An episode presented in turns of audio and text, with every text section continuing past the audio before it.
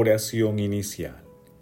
Santo Espíritu de Dios, amor del Padre y del Hijo, ilumínanos con tus dones, para que podamos comprender los tesoros de la sabiduría que Jesús nos quiere revelar en este día.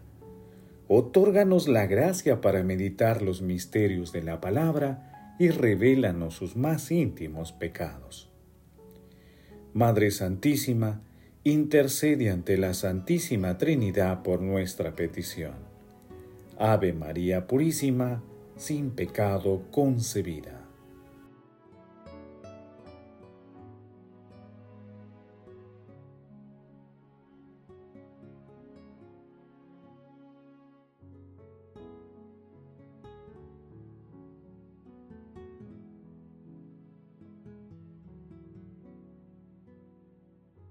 Lectura.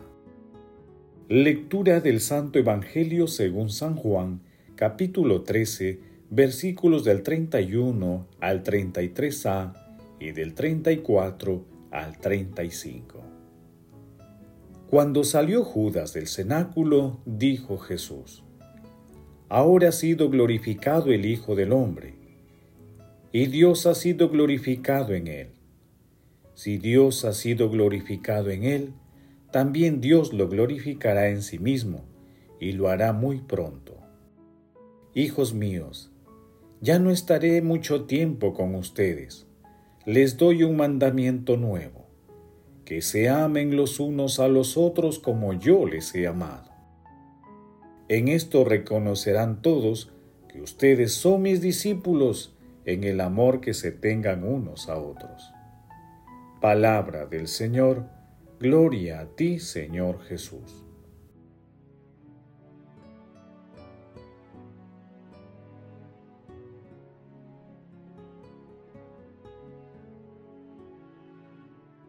Jesús habla de un mandamiento nuevo. ¿Cuál es su novedad? En el Antiguo Testamento, Dios ya había dado el mandamiento del amor, pero ahora este mandamiento es nuevo porque Jesús añade algo muy importante. Como yo os he amado, así amaos también vosotros los unos a los otros. Lo nuevo es precisamente este, amar como Jesús ha amado. Todo nuestro amar está precedido por su amor y se refiere a este amor, se inserta en este amor, se realiza precisamente por este amor. Papa Emérito Benedicto XVI. En medio del dolor humano, de la traición de Judas Iscariote y de la confusión que se aproxima con su arresto, Jesús, revestido de su divinidad, da cuenta de la gloria que se avecina con su pasión, muerte y resurrección. Asimismo, conociendo que luego de su resurrección Jesús deberá ascender al cielo, decide iniciar la despedida de sus discípulos. Por ello, en aquel duro momento previo a la pasión, enuncia también el mandamiento del amor a sus discípulos, señalando que se amen unos a otros como Él los ha amado. El amor que Jesús pide entre nosotros en el mandamiento que nos dejó no es un amor cualquiera, es el mismo amor con que Él nos amó. Es el amor que nos convierte en cristianos. Es la capacidad de llegar al extremo, tal como Jesús mismo lo dice en Juan capítulo 15, versículo 13. Nadie tiene amor más grande que el que da la vida por sus amigos. Es un amor en permanente estado de misión, con el fin de construir el reino de Dios, es la esencia de la vocación cristiana.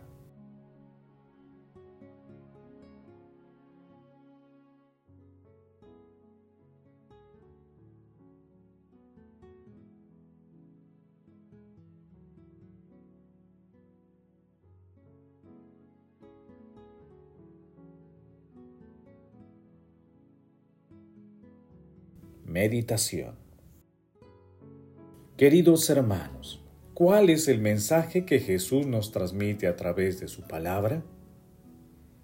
El amor es el distintivo de Jesús, es el primero de todos los valores y debe ser la característica de todo cristiano. La medida del seguimiento a Jesús es el amor. En este sentido, la fraternidad, la misericordia, la solidaridad, el servicio desinteresado y todas las maravillosas características del amor son los valores que deben impulsar la vida de todo cristiano. Ello significa dejar de lado al exitismo, la competitividad, el dominio, que son algunos de los antivalores que promueve el mundo. Por supuesto, también debe prevalecer el amor y el respeto a la vida, a la familia, descartando toda ideología contraria al amor de Dios. En un mundo incrédulo, nuestro distintivo debe ser la fe que actúa por el amor. Hermanos, meditando la lectura de hoy, intentemos responder, ¿cuáles son las características de nuestro amor a Jesús? ¿Somos fraternos y realizamos obras de misericordia en el nombre de Jesús? Que las respuestas a estas preguntas nos permitan acercarnos al amor con el que Jesús nos amó.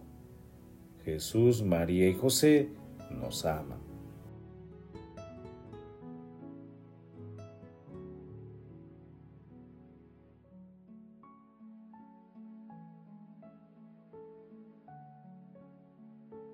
Oración. Dios Todopoderoso y terreno, lleva su pleno cumplimiento en nosotros el misterio pascual, para que quienes por tu bondad han sido renovados en el santo bautismo, den frutos abundantes con tu ayuda y protección y lleguen a los gozos de la vida eterna. Amado Jesús, tú que siendo Dios y verdadero hombre, nos diste el más bello ejemplo de amor, ayúdanos a demostrar amor a cada uno de nuestros hermanos, especialmente en aquellos que más necesidades espirituales y materiales tienen. Espíritu Santo, fortalece nuestra fe y otórganos los dones para purificar nuestro seguimiento a Jesús amando como Él nos amó. Amado Jesús, por tu infinita misericordia, recibe en tu reino a las almas de nuestros hermanos que han partido a tu presencia sin auxilio espiritual. Madre Santísima, Madre de la Divina Gracia, intercede ante la Santísima Trinidad por nuestras peticiones.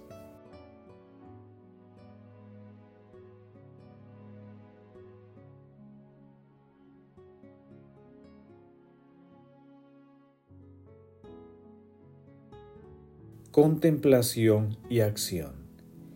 Queridos hermanos, contemplemos a Jesús con un escrito de San Gregorio Magno.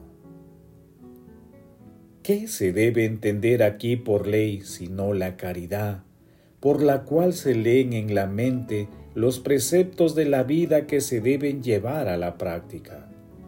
Sobre esta ley se dice por la voz de la verdad, este es mi mandamiento, que os améis los unos a los otros. Pablo dijo de ella, la plenitud de la ley es el amor, y en otro lugar, ayudaos mutuamente a llevar vuestras cargas y cumplid así la ley de Cristo, que se puede entender por la ley de Cristo más congruentemente que la caridad, que verdaderamente practicamos cuando soportamos por amor las cargas fraternas se dice además que esta ley es múltiple, porque la caridad con atenta solicitud se extiende a todas las acciones virtuosas. Empieza con dos preceptos, pero se extiende a innumerables. Pablo indica rectamente la multiplicidad de esta ley diciendo, la caridad es paciente, es benigna, la caridad no es envidiosa, no es jactanciosa, no se engríe, no es ambiciosa, no busca su interés, no se irrita, no toma en cuenta el mal, no se alegra de la injusticia, se alegra con la verdad. La caridad es paciente porque acepta ecuánimemente el mal que recibe. Es benigna porque ofrece con generosidad bienes a cambio de males. No es envidiosa como no apetece nada de este mundo, ignora qué significa envidiar los éxitos terrenos. No es jactanciosa, porque deseando ardientemente el premio de la retribución interior, no se exalta por los bienes exteriores. No se engríe, porque dilatándose únicamente en el amor a Dios y al prójimo, ignora todo lo que se aparta de la rectitud. No es ambiciosa, porque cuanto más se preocupa interiormente de sus cosas, menos desea exteriormente las ajenas.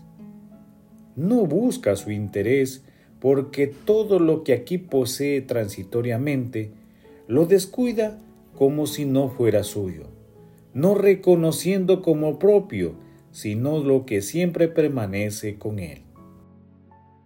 No se irrita, porque aunque recibe insultos, no abriga movimientos de venganza contra nadie, esperando a cambio de sus grandes trabajos premios aún mayores. No tome en cuenta el mal, porque consolidando la mente en el amor a la pureza, mientras arranca de raíz todo odio, no deja que se produzca en el ánimo nada que lo manche. No se alegra de la injusticia, porque deseando dar únicamente amor a todos, no exalta ni siquiera con la ruina de los enemigos.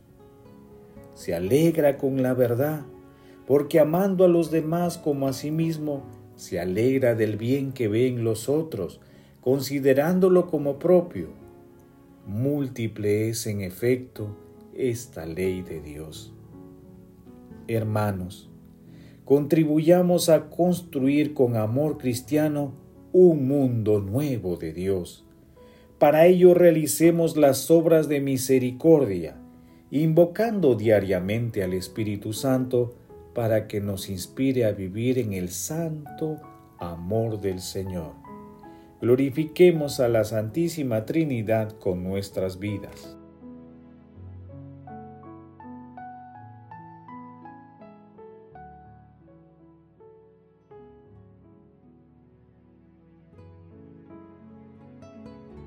Oración final.